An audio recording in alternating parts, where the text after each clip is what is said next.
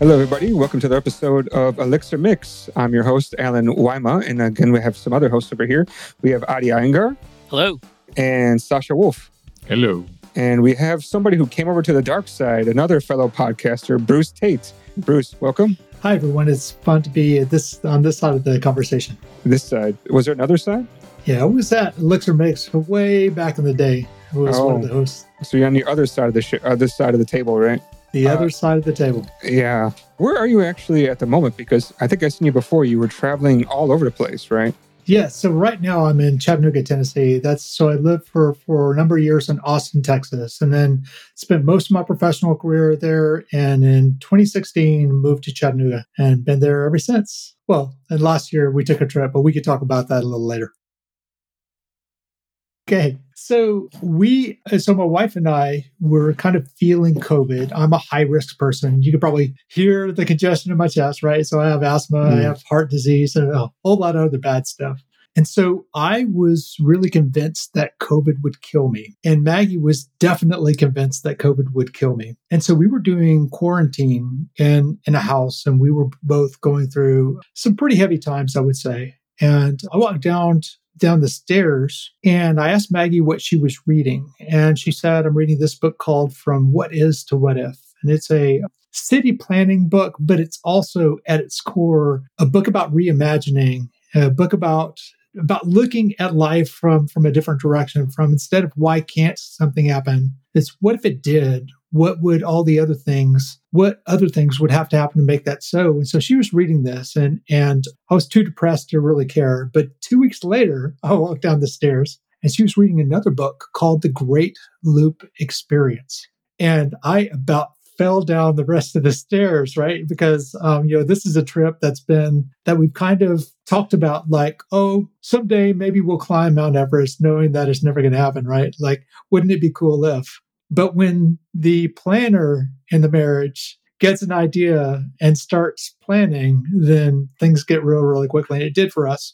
The Great Loop is a loop around the eastern United States. And so we live on a river called the Tennessee. We lapped the eastern United States. So the, what that looks like is we went down the Tennessee River and then we took a left at between Mississippi and Alabama and all the way out to the Gulf of Mexico, all the way around Florida, all the way up the Atlantic seaboard into Chesapeake Bay. We spent a little bit of time with Frank Hunleth and his daughter there. And then we went all the way up to Delaware and we cut across this tiny little canal just south of New York called the C&D Canal. And so ran around the Jersey shore into New York City, up the Hudson River, across Canada, and then down the rivers, the Illinois, um, Mississippi, and Tennessee. And I think the Ohio is in there also. So, yeah, we spent nine months traveling by boat, doing pretty much working from from there.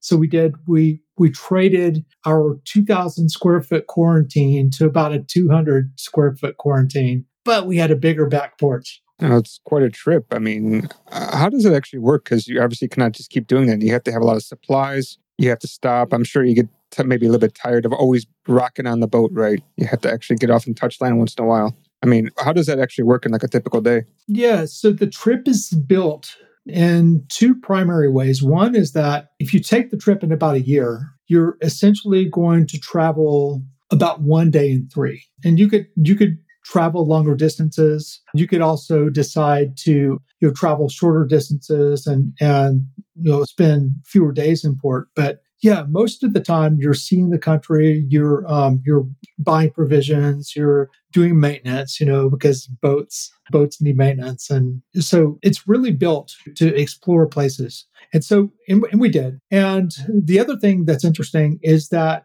the the trip is built to summer in the north, to winter in the south, and then to use the other seasons traverse between the two. So yeah, that's kind of the general shape of it. Okay. Yeah, that sounds like a lot of fun. I don't know. I don't know if everybody would want to do that. I mean, I think the first question as a developer is Did you actually have decent internet connection when you were traveling around?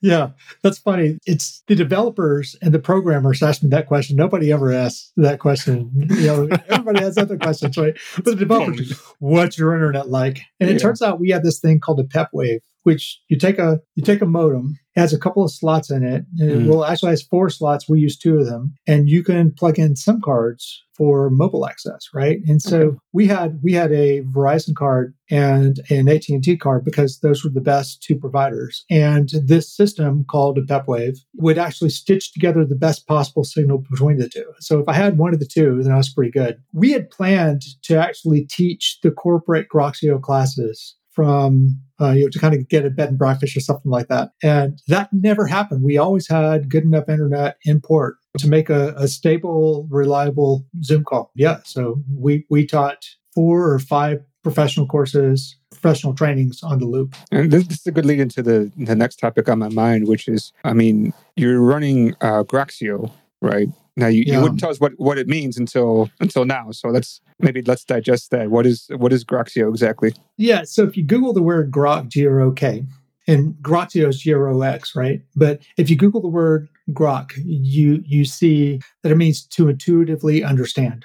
And if you tack on the IO and hold your head sideways a little bit, you can you say that looks a lot like ones and zeros, right? So Grok's ones and zeros means to understand programming. And so the um, the site is built to to kind of satisfy another life goal of mine. You know, one was to do the loop, but I am really in my element when I'm teaching, when I'm helping somebody make a breakthrough in their career, when I'm really improving their station, right? So I, that's what I really want to do. Um, you know, I think that through my publishing career and, and through my early involvement in Elixir, I'm pretty happy with my technical legacy. Now I really want to work on my social one, right? And this is a great way to do that. So one of the things that we do at Groxio is we we publish content and we give a lot of that away to kind of advance the community. But we also do we do personal and professional trainings. The personal trainings is you basically join a group of somewhere between three and eight people. Um, so they're very small courses. They're on Zoom. They're very short, but they're intensive so that so that we can born, we can we can we can bind together pretty tightly. And one of the things that I like to do is invite underrepresented programmers into that community. So in this way, we kind of knock two things we kind of knock off two things off my checklist that are really important to me. The first is we can increase the diversity in the Elixir community. But second, we can help people take charge of their careers by plugging them into an environment where they're bonding tightly to people around them, right? So we kind of we kind of solve both those problems at once how do you introduce somebody to the concepts and how do you in, introduce people to the community? How do you provide access? And so um, that's what we do. What i find interesting is that obviously a lot of your, your the students that join are beginners to programming right? Or at least a good amount. Yeah, yeah. a good amount. So i would probably say um, probably a third are brand new to programming and about um, two thirds are probably from early to late intermediate, a few advanced people. And the advanced people, I mean, we're kind of looking for people who don't want to break through the things that you don't find in the documentation, right? Like Nx comes along. What does the math model look like for Nx? How do you do how do you do math in a functional language in, in, a way that's fast enough for something like machine learning? Or what does the OTP abstraction look like? It's, it's pretty easy to, to see what the functions are, what the library functions are in something like OTP. What we don't spend a lot of time talking about with LiveView and OTP and you know, Scenic and frameworks like that is the behavior that wraps around these concepts, right? And so by providing like a class situation or a video situation, you can do things like role playing that, that says, hey, this is what happens for throughout the whole life cycle of an OTP application. So we spend a lot of time doing those kinds of things and and intermediate developers really appreciate that. One of the questions people often have is, is as a beginner, what's a good first language? And usually you hear the typical Python, JavaScript, maybe even TypeScript. Some people say you should go to C or C++, right? I think all those are somewhat valid, but Elixir to me is so different than other languages that I've ever used that I find it hard even for intermediate to advanced developers to even get started. Now, do you, do you yeah. feel that it's a great language for a beginner to start with? Because it is quite different and not many people around them would probably actually even know it. Yeah, so there's a there's a lot of friction, right? And so you look at you look at a couple of things, right? And it's almost like you have to look at at the friction alongside the things that you get out of it. And and if you look at if you ask people why they code Elixir, very few of those people would say because it was so is so doggone easy to learn, right? Most people are going to say because because it made the hard problems easy, because I could build a self-healing system without all of the infrastructure, because when I coded my first application, it stayed up for several months before we had a major production issue. It's those are the, the reasons people adopt Elixir. But that being said, there are a lot of things that are really nice for new Elixir developers of certain of certain types, right? Like one of them is that it's a functional language. So when a value goes in, a value comes out and, and the same inputs are, are basically when you expect them to are going to give you the same outputs. And that's so nice, right? It's especially in today's world when you're thinking about things like concurrency and mutability to have something predictable like math is predictable is, is a is a pretty powerful thing. So I think that there's that give and take. And then also, I think one thing that wasn't true that's becoming true of Elixir is that the tooling is so good.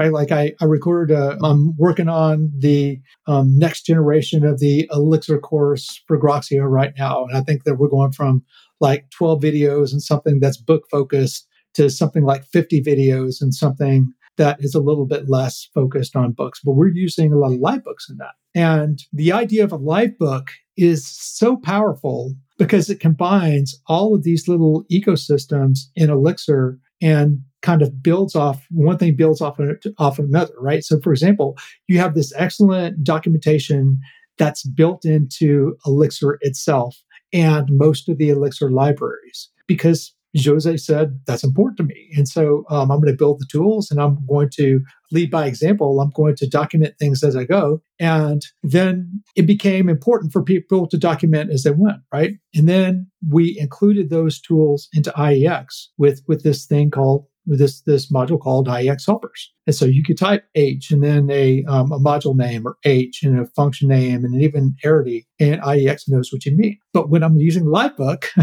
I have this little setup block and I can say import IEX helpers. And then suddenly I have access to all the documentation right at my fingertips. And so those tools are starting to come at such a rapid rate that Elixir is beginning to become one of those languages that yeah, it has a lot of complexity, but it also has a lot of a lot of tooling to help you understand that complexity, especially if you're willing to actually do things that you do elsewhere in your life, hire professionals to help you kind of get over the hump of the core abstractions and the core ideas. Going on the topic of tooling, because I was looking at my phone because I was looking for a message. I asked uh, somebody I knew recently who's been doing Elixir for about a, a year or so, and I asked them, you know, how is it going? And I thought it was very interesting. It's the first time he ever said this. He actually he came back with kind of a little bit of a complaint. He said the tooling is not quite there, which is the first time I've ever heard somebody ever say that. But he specifically brought up about the language server and the types coming in pretty soon. So that was his kind of reply back about how it's going with Elixir. And do you have any thoughts on those?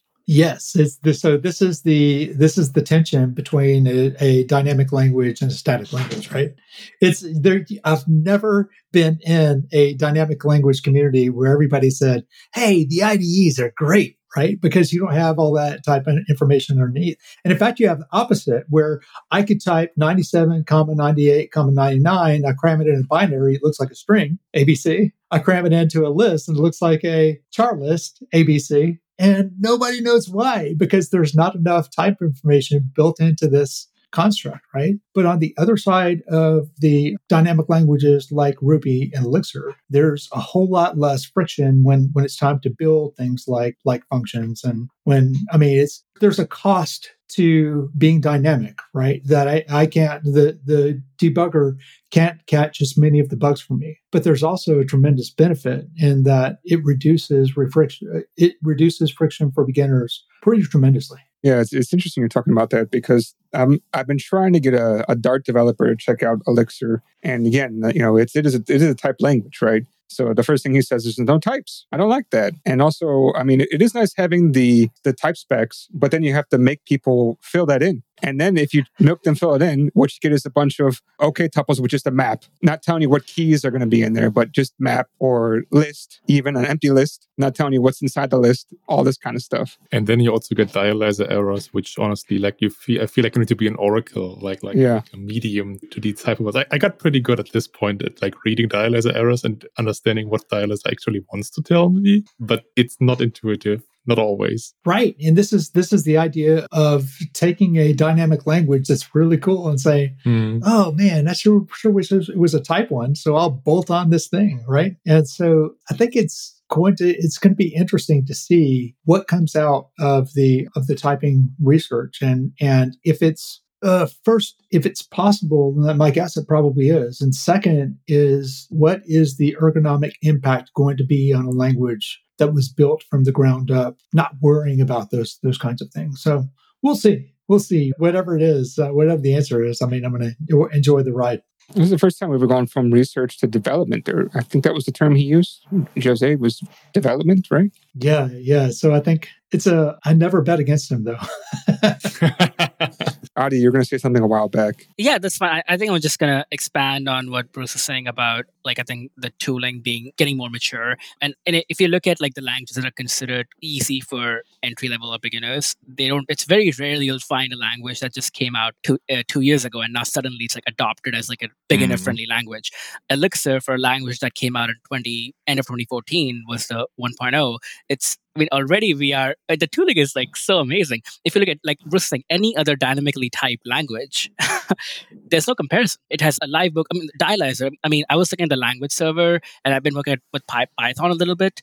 Elixir language server is like actually better functioning overall in the Python language server, and which actually there's so many and uh, there's no consensus. That's probably one reason why. But yeah, I think it's just adoption is the last part. Now that all the tooling is left, once more companies start adopting Elixir and it kind of starts becoming in more normalized, it we will. I really think we'll see it more in you know academic places. My university actually just introduced that as an Elixir as an elective, which last year, which I was really excited about. So yeah, hoping it starts becoming more of like a then more of a norm in like the first or one of the earlier languages. Yeah, sometimes I think people get a little bit too stuck on adoption. I think that Elixir with the community size that we have right now, it can be fine. I think that we will see adoption. And the reason is that there are so many interesting things happening with critical mass and quality on so many different fronts, right? So if you're doing, if you really have to churn through a lot of data and build data, effective data pipelines and things like that, you know, you have the whole, like the Broadway stack and everything that goes with it. If you, if you have to do machine learning, even if you didn't build those models yourself, that stack is just they they solved they solved some problems, not the hmm. intuitive way, not the easy way, but the way that kind of that kind of allowed them to layer onto core abstractions and ideas. And they introduced this new thing called a defn that makes it so kind of painless and seamless. And so we're starting to pick up pace there. And then um, if you're not using like the nx and, and the bumblebee machine learning is still on the table because you, have this thing called bumblebee which allows you to consume models in other language in other languages and so all of these things are going to increase the communities, but it's not critical that they do, right? With what we have, we have a critical mass. And this isn't the days of the Java language where everything had to be compatible. It was like one true language that in the darkness binds them, right? It's not like that kind of a contract. It's like, since we're building on top of open standards and open ideas, and we're used to building systems that can cut across these things, and we have some we have some some common infrastructure and even even like the javascript that sits on top is is the common infrastructure it's it's a different world. And i think that we're going to be okay with with the adoption levels that we have. Yeah i just want to do plus one on what you just said bruce because the one thing I've, i keep being impressed about in the development of, elixir is how things that were built sometimes a decade ago now get used again and, and to layer other things on top. Because I still remember when I started with Elixir that, for example, day, we had datetime and naive datetime. We still have datetime and naive datetime, and datetime by default is also always only has uh, UTC times, right? And I think it was a few versions ago that they like added the whole ability like to have different calen- calendars plugged in, right? Like just to, for example, use TZ data to plug in a different ca- calendar. And that is, I feel that there is, there goes so much thought into coming up with these layers to make them extensible down the road.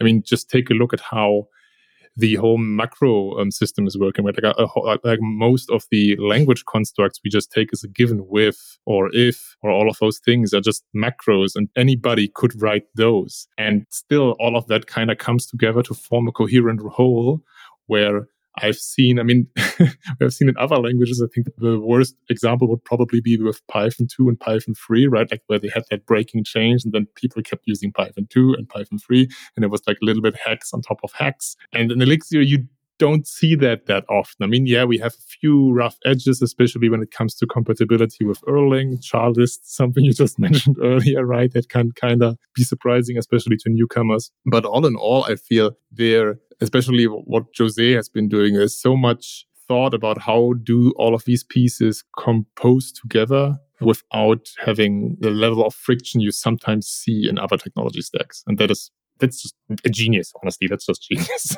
so I used to say that Jose was BB King, right? And the idea the idea is that great guitar players are great not because of the notes that they play, notes that they can cram in, right? But because of the air they leave, the notes they don't play right? And and you could have some some languages like Perl where everything is in it, or like Scala, everything is in the language, and pretty soon the language suffocates, right? But now I think it's you know there's there's definitely a little Mozart going on here too, right? It's like um, all the layering and all all the concepts that are cut the right way so that you know five ten years down the road they actually work together. I mean, who would have thought that you could take that you could take Elixir rip the number system out, rip the you know the the core storage elements out, replace them with with tensors and um, data types that have nothing to do with with the numeric types in Elixir, and have something that's not only coherent but that's actually uh, super super high performance because of of you know the a couple of core features, right? Like the the protocols, the, the macros with a with a def with a defn instead of def, and the foresight to write this in such a way that it's not this is def, but this is def in machine learning, and we're going to special case it in this way. You know? Yeah, yeah. He didn't do Python 2, right? he did. yeah. He did another layer that's explicitly another layer, but that works with all the other ones. And I, I don't know how he does it yeah, I quit betting against him many years ago. yeah, but now I'm starting to think about. I think it was Dave Thomas quite a few years ago came up with some interesting ideas about how we can even improve more upon Elixir by I mean, we, everybody has that project. You know, you do your mix new, and you have a bunch of files which you never touch. You know, your your main module of your application. And I don't know, did you see this talk, Bruce? Was it the components one, or was it? Was I think it, it was else? components one. Yeah, it was quite interesting. I mean, I thought that was kind of interesting about how, yeah, maybe maybe we can do some more interesting kind of things. But I mean, when you're teaching the people Elixir, it's like, okay, here's this def module. You kind of talk about your app, and then you move on. It's like, well, what else goes there, and what's the point of that? And why did it just create this thing that's kind of empty? People never ask this kind of question. Yeah, I, I love the question. Um, I need to be a little bit careful for myself, right? Because I get excited when you talk about reducing complexity. And so, too many times I've seen myself take shortcuts on exactly the type of layering that we're talking about, right? Like, like the good functional systems, there was a gosh, I can't remember the paper, but the paper said something about there being a functional core and an imperative shell, and then some layer in between that looked like a protocol, and that this was the way to build beautiful functional programs. And that's what you saw in, in the Haskell world. And right now, there's a bit of a movement in the Elixir community to collapse that somewhat. And I kind of rebel against that personally, not not because I I don't understand what those what the models that are consolidating are doing, but because I don't trust myself with them. I don't trust myself to make the right separations at the right times. So, probably what I would say is that I lean to using to producing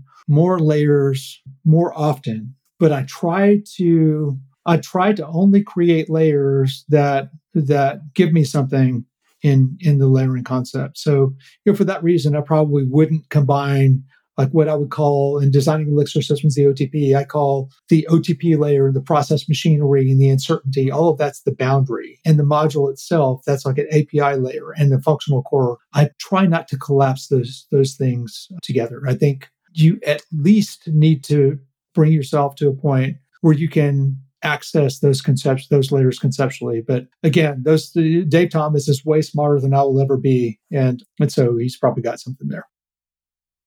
Yeah, to me, it's just like there definitely is some files that get created, and I'm like, I never touch them since once as soon as the, the first data project ever gets created. Even for like kind of filling out some documentation or whatever, they just kind of sit there and when he gave that talk, I was like, yeah, what the heck is this file and why is it here? Like one of the first frameworks I've ever picked up was Ruby on Rails. And I talked to somebody about it and they called it, yeah, it just basically craps on your hard drive is what his words were because all these files go everywhere. And I felt a little bit like that. It wasn't as bad, but a little bit like that with some of the files. But I mean, definitely the, the mix EXS file is so much nicer to work with. And I think what you usually have to do is work with like, I don't know, like it was a list of tuples or something to, to configure stuff. Oh my, oh my God, I'd, I'd, go nuts with that. I don't know how these guys, these Erlang developers can do it. I'm so happy we have what we have now. But I mean, there's a lot of nice stuff that, that was brought in as, as we've been saying. I still feel like there's still more things that we can do. But I do remember hearing a couple of people saying that, okay, yeah, we can do some of the stuff, but we don't want to stray so far away from Erlang because that could rock the boat. Like, have you heard about this before? That we want to kind of, I want to say the word play ball, but we want to play nice with Erlang people. I don't know. Uh, do you have any thoughts about about this? Yeah, I have some some really big ones. I think that that's that's right and that the Erlang ecosystem is providing a lot of value to the Elixir ecosystem, maybe even the most important piece, the kind of the OTP and the fault tolerant piece. And there was a there was a time before Elixir 1.0 when some in the community were trying to push Jose towards 1.0 now, right? And he waited. He waited for a key Erlang feature, which was maps right? And I think that that was one of the last things that got added to the Erlang language. And, you know, they weren't so important into the Erlang community because they were dealing with different kinds of data because of the types of problems that they were solving. But once Elixir was going to be built on top, Jose had had the foresight and really the experience in dealing with with web type systems and database type systems that that show up a lot in you know this particular space that that we're in. That maps were going to be everything, and they were right? So I would say that caution is warranted and has served us very, very well over the years. And again, I'm just one guy and you there, there are infinitely smarter people out there, but that's the way I think about it. I also think, I mean, you, you already see some some influence from the Elixir community even beyond this, right? I mean, look at, for example, how how you had to, used to have to write dynamic supervisors, and at least that, that is something right where we now have a module that is a lot easier to use and not lot less with a lot less complexity, a lot less pitfalls. So I, I feel there the approach there honestly, so far it has been paid off. So I agree with you, Bruce, that that I can understand that it might be frustrating for some engineers to to see the comparatively slow pace of innovation on that particular front. But I mean, the, the results speak for themselves. So I mean, look at what has been happening in the past year two with the, Free Erlang Foundation, right? Where also now like different languages, people from different backgrounds come to the same table to kind of okay, discuss how can we push the beam forward, and that could not have been happened if there was more of a bridge burning approach towards Erlang. I, I, love the way that you said that. And I, I really like I like what you said about the beam. I want to be clear when we talk about the beam, we're really talking about the, the virtual machine, but mm-hmm. it's more than just a JVM, right? It's also this idea that things that communicate in this ecosystem get to take advantage of the self healing aspects of the system because we all agree to a general contract, right? So I think that there are a number of new languages that have these libraries available but they don't have the tooling and infrastructure, and they don't really have the collective history of the Erlang family of languages. And I think that those things together are tremendously powerful and are really pushing all of the Beam languages forward. And I think that that's interesting, but it's not where, where I've always been, right? So if, if you can look back at my publishing career, you can see a lot of things like a lot of books like, oh, for example, Beyond Java, right? It's move faster, right? Or like better, faster, lighter Java, which is, you know, leave this EJB stuff behind and, and simplify and faster. And we don't need committees and we don't need to work together. And, you know, gosh, over time, I've started to see the benefits of communities that work together, yes, through committees, but also with with good faith. I think good faith is like the number one thing here, and I think there's a lot of that going around, at least from the outside perspective, from where I'm standing as an engineer, looking into the inside of what what's been happening with the Erlang Foundation. There is a lot of good faith there. There is friction, but I feel it's it's professional, healthy friction, in that I do see sometimes Erlang engineers being like, ah these Elixir peeps, like the new kids on the block, they're questioning everything, right? But it happens with a lot of respect for what we already have. So we still kind of are in the same boat, which I think where the whole idea of not rocking the boat comes from, right? Like to have that buy-in because, I mean,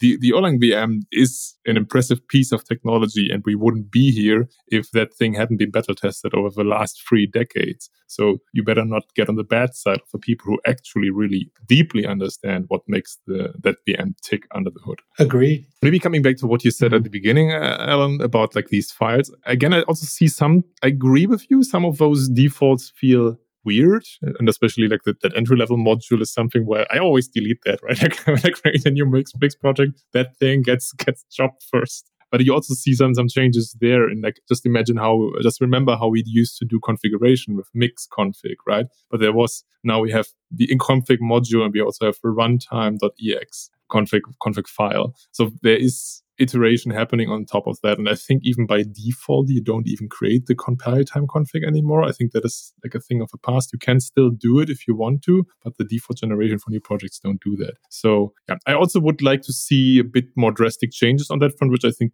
the language can be doing because that is outside of the, the ballpark with the Erlang engineers, let's say that. but again, I mean, coming back to what, what Bruce also said earlier, Jose has a pretty good handle on how to iterate and how to build on top without breaking things and with while, while also keeping maintainability and composability in mind. Do you guys remember this talk that, that Jose did? I think I, I want to say it was like maybe five or six years ago that was basically Elixir is done. I think so. It's but it's it's a while. Yeah, and and the impact that that talk had on the ecosystem was kind of a signal that said, "Look, we're stable. We're stable. We're going to protect you from from churn. Go knock yourself out now's the time. Um, and that was, you know, by by slowing down, he actually sped up the greater community, and that was that was a really powerful lesson for me to see. Yeah, I mean, like if you know that the ground beneath you is not going to shift, then you feel more comfortable investing into it, right? I think the exact opposite of what you can see there of, of to that approach, I guess, is what you tend to see in the JavaScript community. I think it has slowed down over the past few years, but I mean, there is a reason why we have that meme. Oh, you, you don't have a JavaScript framework, right?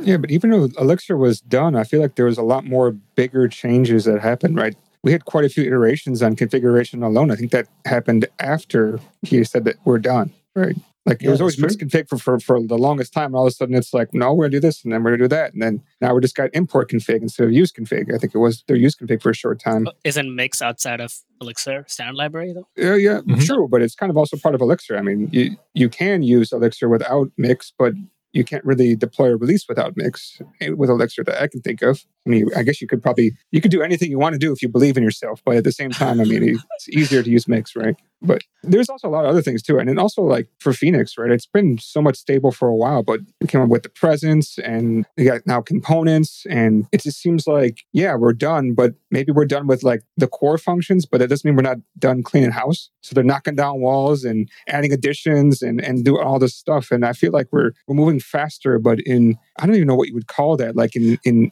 instead of with Userland? functions pieces, with with actual components of the whole thing. Yeah, yeah, exactly. Well said, Allen. I think that I think that what I was trying to poorly say was that the announcement that Elixir is done let the innovation happen on the next set of levels. And yeah, I mean, especially with with Phoenix, I feel you because we've been trying to keep this programming Phoenix live view up to date with with all the the changes, right? So Uh, um, that was it was a hard book to take on, right? Yeah. We knew it was going to be going to be a beast, right? So we have written that book cover to go- cover about five times, and we're probably we're doing another rewrite now. You know, I think that that there's maybe maybe one more major one in it before we nail down the major APIs. But yeah, it's but I think that one of the things that made LiveView even possible was that Elixir was stable enough underneath. You know, configuration changes and and you know the occasional new functions aside, this was a really important announcement um, and idea in the system that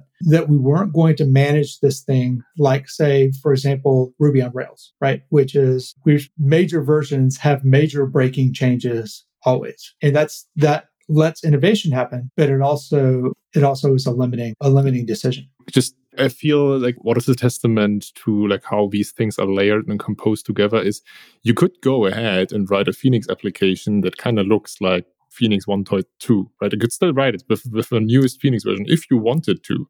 I'm not t- saying you should, but you could because all of the different parts are still like fundamentally still there. Like a controller is still under the hood, just a plug. And you could again have view modules which use templates. Nothing would stop you from doing that. And while I agree that like on the surface, Phoenix has been churning a lot and like also it looks a lot different from what it used to, like the the, the individual building blocks, the layers are all still there. Just again, it like it was built on top. And it was iterated. Save components. safe components. Yeah, yeah, and and you know some of the layering. Uh, so like if you've been dep- depending on on code built by the scaffolding or the the code generation frameworks, Yeah. Yeah. um, you've seen some significant changes, right? Because responsibilities have shifted, for example, into core components. Um, you have built-in Tailwind now that um, that you can turn off, but um, you can't enable for other for other frameworks. So yeah, and but but my point in the Elixir community is that Chris and the Phoenix team have done a marvelous job of saying of signaling, hey, you could write this book, Bruce, but this is going to change. Mhm. Right? This is going to change. We are pre 1.0. Like we didn't have that conversation, but by virtue of writing to the pre 1.0 version of Phoenix LiveView, um, you know, we knew it was gonna it was gonna change a lot. Right. We just decided that the book was worth writing because we thought it was important to have um, to have some support um, in the publishing community for that particular framework. I'd like to pick up a question that Adi asked before we recorded, and that is, Bruce, like, what, what is motivating you to keep being this, this this teaching force and this educating force inside of a community? What is it that is driving you behind that, and like, why why do you have this apparent in, in, inner drive to to like te- teach the ropes to the next generation of engineers? Yeah, I think it's a it's a good question, and it's it's um. I mean, I can't answer it with money, right? Because that's not where you know people don't pay for content these days. I can remember, gosh, let's let's say that if you had a similar book um, that was written, you know, even a decade, maybe maybe two decades before, it would it would have ten times the sales, right? Because there there weren't as many information sources. Amazon is a different animal. Things get uh, bought and shared around. Videos are very much about 10 years ago, I went to a conference. And I'm not going to say the, the, the name of the conference. Probably the people in this room wouldn't, wouldn't even know. But there were 403 people and 400 were white males. And that's okay. I mean, I'm, I, you know, I, I don't think that there's an inherent value judgment there, but I do think that in order to make the most, that if there's a, if there's a smaller community, we're better if we're more integrated. I mean, if you look around this this room and see, right? It's um, it's so representation has been really important to me, and I've been kind of noodling on how to solve this problem for the past 10 years or so. And so the idea that I can take these this these professional trainings and I can offer just 20% of my unsold, or I can offer unsold tickets, which is just 20% of my total and really move the needle. And I can look up and see the Groxio students, you know, on the, uh, you know, behind the podium for keynotes and talks, and they're talking a Elixir conference. They're getting major job. They're making they're making impacts on you know some of the some of the communities that, that are building the software that we're talking about. I think it's much needed, and I think it feeds my soul. And so if I'm curious about something, I'm curious about Elixir, and I get to do work that feeds my soul on a regular basis, um, that's just that's a good place. That's a good headspace for me to be in in 2023. I mean, there's there's enough hate floating around for all of us, right? But but for us to to um, to be able to agree on something, you know, I I couldn't do this thing, and now I can in a community of other people that are doing the same thing. It's just it's very rewarding and it's very exciting for me. I, I think that's beautiful, and I also think that is something that that our that the community uh, for Elixir, but like the larger tech community uh, at whole, should could do well embracing more. Yes, do well by doing good. Right. Mm-hmm. that's the Groxio model, and that's that's that's exciting to me yeah again want to yeah it's it's it was yeah it's just awesome to hear this bruce. Like i think it's also like one of the good things about how you teach and how you uh, communicate you know y- your passion to people you're teaching it's a, it's like almost like a like viral like induces that same passion into the people you teach so they further go and you know teach others. It's like a multiplicative effect, like exponential impact in the community. So, yeah. The real 10x developer. The real 10x, 100x engineer. Yep. yeah. So, yeah, I, I hate the 10x comparison, but yes, I did but, that ironically. I did that ironically. Yeah, yeah. but I love the idea, right? That we can be more and that we can have leverage as developers. So all you have to do is um, if you if you find yourself going to Groxio, just look at the testimonials and see how happy people um, are relating to each other on on those te- testimonials. And and I mean, if you could do that every day, if you could make people have breakthroughs that define their careers every day, why wouldn't you, right? And so that's that's um, you know, it's fun to me that Groxio has been this place where people come to say, I want to take my Elixir career to the next level. It's really a powerful and exciting thing for me. And to be able to layer on the social good on top of that mission is just it feels good, so I do more. And I just want to circle back because I said it in passing the show that like I'm not very fond of this whole i10x idea, but I do believe that there are engineers out there that if they focus on like teaching other engineers, unblocking them, getting them faster, right, like helping them being the best possible engineer they can, those are the people that if you would have want a title like a 10x developer, those would be the people that that help other people be faster, be more integrated, and have a coherent team that's working together. Yeah. So yeah. yeah. So what you're talking about though is not a 10x developer; it's a 10x person. Yeah, yeah, right. 100%. It's, it's the culture, right. right? If you get, if I mean, culture, right. culture is going to eat profits every every day of the week, yeah. right? And, yeah. and so you get those, you get those people who get excited about making the people around them better. And by making them happier and more successful i mean that's what it's all about. Yeah but there's something else that also comes to my mind which is uh, I think we also focus a, a lot on the programming part of our work, but that's not always, I feel like that's sometimes the least valuable of our work, if that makes sense. The most valuable yeah. to me is always about the communication and actually solving people's problems, which I think a lot of us forget about. I mean, this is Elixir Mix, right? But at the same time, I mean, we're, we're getting paid to do Elixir to solve somebody's problem, not just to have fun, right? Yeah. And it reminds me of, of this conversation I had yesterday where so this guy's working with Flutter. He says he wants to do a lot of Flutter. He wants to get better in Flutter.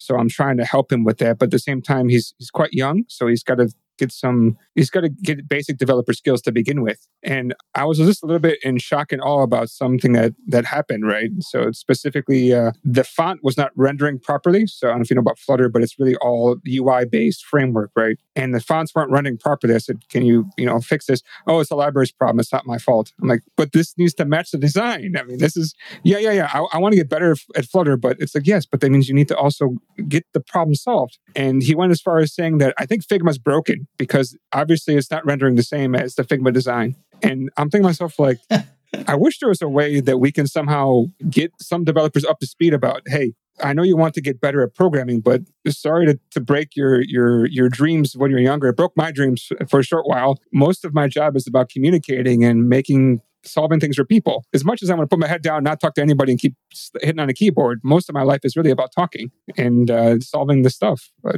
I mean, yeah. that is something Love that it. I think we need to figure out how to how we can do. Got to care about the people, right? Yeah, it's all about. I mean, that's that's our job, and that's yeah. And I guess going back to your question, Sascha, that's why I do it. It's it's all about the people. Yeah, I'm 100% with with you. I also tend to like when people ask me what I'm what I'm doing. I mean, I do say that I work with software, but I usually describe myself as a problem solver. And the best way to solve a problem, from my point of view, is not writing software. Is that is to write a different way of solving it because software is very costly and very expensive. And if I can actually solve a problem without software, that's a win in my book. But if I have to write software, then I would write it with Elixir. yeah, but it's kind of coming back to to uh, to Groxio, right? I heard that you made a recent hire. FYI, this is a segue. very smooth, very smooth. yeah, so was we did. So we we hired Paulo Valim, and that's so that's the brother of Jose. And Paulo is actually working with us on doing some website design. He's doing some some marketing and he was a big personality in in the YouTube teaching space for for chemistry um, chemistry students in Brazil. And so if you want to have some fun, Google Paulo Valim and watch some of his chemistry teaching videos in Portuguese. I mean, you won't stop smiling for a week. And so he built this this teaching empire in Brazil, and he's um, going to help us work on on conversions and site design and, and things like that. He's he's a brilliant man. He's a lot of fun of fun to be around with. And even though we just have him for part time, he's already making a tremendous difference. So all of the, for those of you who've been around since Groxio 1.0, all of the new website changes are he's kind of helping us spearhead those. So he's he's a wonderful man and he's a fantastic hire.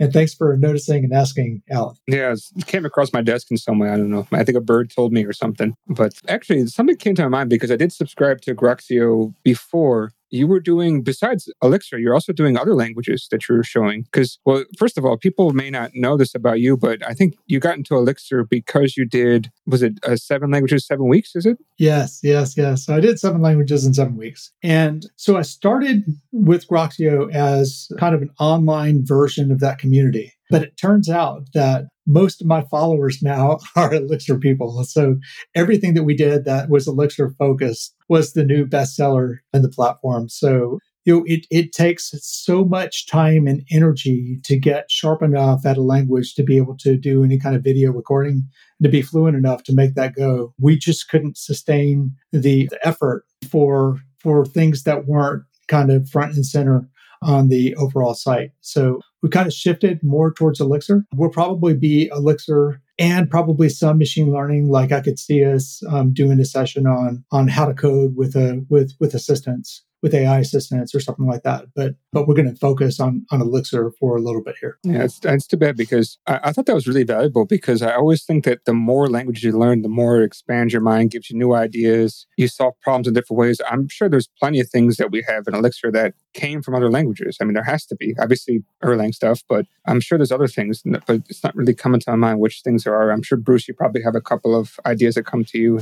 Adi's shaking his oh, head. Yeah. Oh yeah. I mean, oh, obviously oh, yeah. a lot of so, Ruby influence, of course, but that's obvious. Yeah, Ruby syntax, right? There's the beam that's underneath and and the self-healing part from Erlang. There's a of course Erlang has a Prolog legacy, so Elixir gets some Prolog in that way. There's a Haskell legacy that's pretty strong. In fact, there was a uh, there's a talk called John Hughes Driven Development or something like that. I forgot who gave it, uh, who gave the talk. It might have been Jose, but it was about property based testing and about about the formatter, and then a couple of the other ideas that that came from from John Hughes that are in, in Elixir proper. There's the ML, which I think gave us the pipe operator. Um, Jose, correct me if you're if I'm wrong on that. There's Clojure, which impacted the way that and, and Lisp derivatives, which impacted the way that we write macros in the Elixir language. Um, and some of the math behind the stream models actually came from Haskell. I think I was at a conference when Jessica Kerr was helping Jose write some of those libraries, maybe the iterates or something like that, that helps unify the um, the streams and enumerables. I'm sure I'm not getting them all. Um, Avi, um, Adi, do you have do you have more on that? No, that that's like more than what I had. Yeah, the good good call out on to ML on the pipe operator too. That's yeah. Good point. You know, I had to go look this up because I always heard John Hughes, but I immediately think about like Uncle Buck and all those other great movies that the director made. So I had to look up because I kept thinking like, why, did, why the heck are we talking about John Hughes? Is, is there some one of the movies he did that was interesting? Why, why do they keep talking about John Hughes when it comes to programming? I remember hearing about this one before though. Well, next time we get together, I'll tell you a story about about how we got John Hughes to come to Gig City Elixir. Getting kind of late, but Nice. next time. Which John Hughes did you? Oh yeah, obviously you got this one, not the other one. yeah, no no airplane designers. Okay. But yeah, uh, speaking of that, you also put on the Gig City Elixir, right? That's you who puts it on, right? yeah, more Maggie than me, more my wife. And so I think that that conference is a little bit different than than most conferences because of our focus on it's single track and rather than curating talks we curate speakers instead and let people talk about whatever they're passionate about. And so we tend to get pretty engage engaging speakers and, and we tend to do a pretty good job with hospitality. And i would say probably the closest conference to um, to the overall experience is the Empex conferences uh, because they're you know kind of off the beaten path and and they're interesting venues interesting speaker dinners and cool like cool experiences outside of the conference as well Yeah, I was just looking at the speaker list, and you definitely have uh, quite a big inclusion too. Because I mean, now there's not a lot of people who stand out who are people of diverse backgrounds when I look at the Elixir community itself. And but you do have quite a few people who are fitting that bill, right? So even even for the conference, you're you're also trying to get a lot of inclusion, and that's that's really great. Yeah, yeah. So the conference is actually built to put some of the best programmers around the world in the same and around the same table with with the people in our mentoring program with the mentees and start fires. Right. That's that's what it's made to do. Um, we didn't do as well with women at the conference because we didn't do as well with women at the podium. But in past conferences, we've had representation of of twenty to thirty percent of the attendees um, being women, and you know that's pretty stunning in today's numbers at a functional programming conference. Well, this is kind of a question I have, right? And you kind of play the the cards that you have, meaning like, I mean, is there enough women that that you're aware of that are actually in the community that could come? Was it just a, a problem of couldn't connect with them, or they or maybe they turned down, or what? I'm kind of curious about how you can get such an incl- inclusive background because I just first of all, I, I'm in Hong Kong, right? So everybody around me is is I'm I'm the diverse one, right? So in more than one way, as you can Yeah. see. Yeah, yeah. So I would say that when there when there are more women at the podium, we get more women at the conference, Mhm. almost without fail. And to get women at the podium, we have to have a, a bit more time to to recruit. We don't we don't compromise on quality at all, but we do um, specifically look for look to fill enough slots so that so that the the panel the the, the speaker list has has about the same the same breakdown as as the people in the audience that, that we want the people in the audience to have. So and so what we tend to do is we tend to develop a lot of speaking talent and we also tend to go out and find people, you know, go watch a, a lot of videos and watch a go meet interesting people and and talk to other people in the same positions that that we are.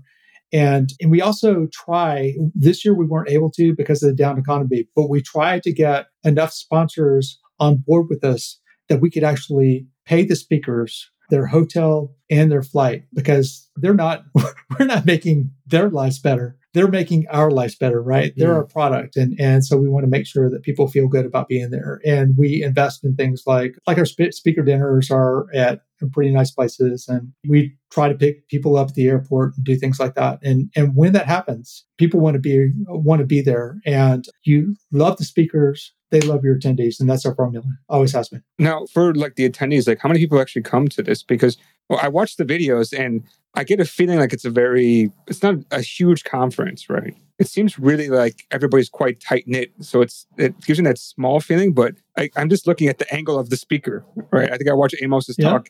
And so I don't know what it's like. I'm kind of curious about how many people actually come. so normal years we have about 150 this year Okay. was a little bit down was was about 100ish 110ish but that's that's still uh, pretty respectable for an elixir an elixir conference. Typically the way that we structure things we don't have a lot of people standing in the corner. The people that come are pretty engaged throughout and we try to plan things that way. Um, don't ask me the secrets Maggie is Maggie runs everything to do with hospitality. But yeah, we we try to we try to be as much of a hospitality conference as we can, and we try to be as inclusive as we can, and we try to plan things that people want to be at. And it just means talking to people and making sure that they they feel included and loved. Yeah, uh, for me, the, actually the most surprising thing that I do see on your speaker list is most of your speakers have pretty presentable uh, pictures that they gave to you. A couple that are interesting, but most of them are pretty professional. I thought it was quite actually the most interesting part because when I do I do podcasting for other things, and I always get very interesting photos when I ask them for a headshot. And sometimes you have to try to cut them out, and it's takes time because of the angles and everything else. Yes. So we have somebody that's pretty good at asking. yeah, that's the big one. Yeah, yeah. Maggie's a secret weapon, always has been. She's she puts on a tremendous conference. So I, I was having dinner with with Jim Freeze at one point, and he said we're not going to do Lone Star Elixir next year. And this was like 2019 or something like that, or 2018 um, for the 2019 conference. And he looks at Maggie and says, I'm giving you this conference. And then he turns around and looks at me. He says, Did you hear what I said? I meant that I'm giving you, point to Maggie, the conference, not you, you, because he'd been to Gig City Elixir. He kind of saying she she just has a knack for for for hospitality and making sure people feel loved and included. But Jim Freeze is still doing like the Elixir conference ones in the U.S., right? He is, yeah, yeah, okay. and I think that um, he brought ElixirConf back during uh, some of the pandemic for I think he brought it back to Austin, Texas for a little while. We'd like to go back to Austin and we'll see when that actually happens. Yeah, I mean, I think we've definitely used up most of our time already. I mean, we, we still got to leave some time for picks. I feel like I'm using up all the time. I mean, how do you, do you, do you want to Oh, he's shy. No, yeah, I, I am. Yeah, the more I talk, the more the fanboy out of me will come out, and you know, probably stay here for like five hours. But yeah, I'm ready for picks. Yeah. I mean, is there is there anything that you think that we missed or something that you want to touch on before we, we start the wrap up?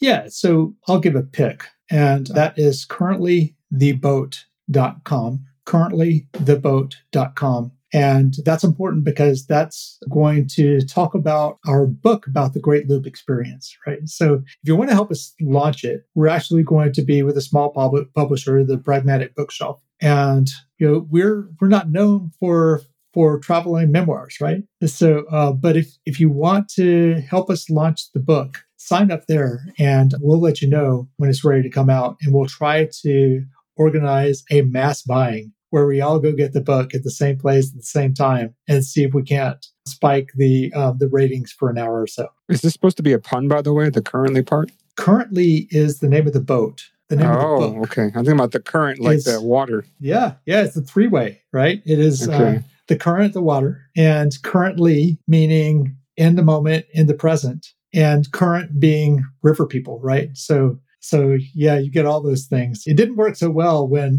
or wouldn't have worked so well if if someone is saying, "Drowning passenger, could you repeat your boat's name currently? Currently what? Drowning passenger, could you repeat your right? You never want to have an adverb there, but we did. So the book will be called Currently Away. The website that we have to talk about it is called currentlytheboat.com. Now, did, did you get bit by the the author bug? Because you're always writing books. Absolutely. Yeah. It's just good to hear. I mean, I don't know why I just love books. I love collecting books, but never reading them. That's that's my hobby. I think a lot of people you'll, are like that. You'll read this one. Yeah, definitely. I'm sure. I'm kind of curious about how you went through Chicago because I'm actually from that area. So I was kind of curious about how how you went in and went around in that area. So I'll have to check it out. Yeah, you will. Adi? Yeah, I guess let's do, uh, since we have Bruce here, I have a couple Bruce picks. Uh, I mentioned one of the Groxio courses a couple weeks ago. The one I'm taking right now is the Nx course, and I know a couple of pe- uh, people who took it or at least bought it and are doing a few videos, and they really liked it. So yeah, it's it's a good course. I've only watched a couple of videos, but it looks like a very organized uh, course that walks you through, you know, a lot of math and a lot of uh, deeper understanding of how just ML in general works and how Nx works. So yeah, highly recommended. As we mentioned the seven languages in seven weeks, I think there's the Elixir one is the seven more languages in seven weeks, if I'm remembering correctly. Highly recommend that one because that also has Elm and is that the one that has Clojure? Or but oh no, Clojure is in the first one. But yeah, either of the books I would highly recommend. Uh, the first book that I read, and I, I mentioned this to Bruce once, that it, it I finished that in a week. and it just was like the inflection point in my coding career. I felt kind of faster, uh, more productive as an engineer. I, f- I felt like I understood things more intuitively because I read so many languages. I had Prolog, Clojure, I think Haskell, Erlang, maybe Ruby. I, I don't know. I can't exactly remember. Bruce, correct me if I missed something, but that had like a bunch of these languages and it was like a great set of languages to do in a little, I mean, seven weeks or seven days in my case, to just like kind of like have that what's the word like overflow of knowledge so highly recommend any either of these books bruce you were saying something I can't believe that you were able to remember some of those, so many of those off the top of your head. Yeah, I think I might have mixed a couple of those in the more or, or not, but yeah, those are pretty. That's awesome. what makes it so impressive, right? Because you knew you were coming from memory. You weren't reading from a list. So that's that's pretty impressive. Uh, yeah, but I think I, I, think I missed four or five languages. But yeah, it's 14 languages. Definitely something I would highly recommend. We talked about John Hughes, so want to give a, a, shout out to Stream Data. Andrea, a guest from last week, wrote that it's a great, it's a simpler property based data generation kind of approach to property based testing. Highly recommend that. I know we have PropEr, which has like the whole ADTs and stuff. Uh, if you want to really get into it, but people who are like new to property based testing want to give it a try. Stream Data is very user friendly and very simple. I think I had one more pick. Right, SpawnFest. Registration is open. Sign up. It's like so awesome. You can use any of the Beam languages. Last to last year, we used Gleam and Elixir. My, my, team used that. And this year, me and my wife are going to be taking part doing Elixir. So if you want to hang out with us, compete with against us, or whatever, uh, yeah, sign up for SpawnFest. By the way, Groxio typically gives away a subscription uh, for SpawnFest winners. So it's a $250 value. Awesome. Yeah, for me, I've gone back to having to sometimes travel around Hong Kong and I got my uh, Steam Deck and I just recently were playing an old video game. I don't know why. I got all these new video games I got, but I like to play the old ones. So I had this one called Teenage Mutant Ninja Turtles, the Cowabunga Collection. So it's got all the old arcade ones. And what's nice is it takes very little juice to run. So I had like 10% battery, but instead I still had like three hours of playtime because it just takes no effort to run that game. So if you have a Steam Deck and you need something to kind of play around with, I think that's a lot of fun. That's really cool. Did you? I mean, if you play for three hours, you probably had a lot of fun doing it. But yeah, one yeah. of my one of my problems, I guess, has been like I've been so into the newer video games, I haven't been able to enjoy the older ones as much. Maybe I'm like too materialistic or not mature enough to, uh, you know, enjoy the simplicity sometimes. But I, I really wish I could go back and enjoy some of the older games. It's, it's awesome that you're getting a chance to do that. Because you could abuse all that travel time, right? So I might as well do something useful with my time. Instead of taking a Groxio course, I'm going to play Ninja Turtles instead. I would too. By the way, I have been paying for the Groxio course every year, but I haven't been using it. Sadly, I just logged in and looked. Oh my god, I've been paying every year. And I'm using it. That's on my list now. Now, now I got to put my Steam Deck back away and start start watching the courses now. Yeah, the live view and the OTP are brand new. Awesome, cool. Well, I just want to say thanks, Bruce, for coming on. I was really appreciate uh, hearing from you, and you made Adi's dreams come true. And sadly, uh, Sascha had to leave a little bit early, so he's not going to talk for the rest of the show. So now we can say bad things about him, and he can't rebut it. But any, anyways, again, thanks for coming on, and uh, hopefully have you again in the future. It was great to be here.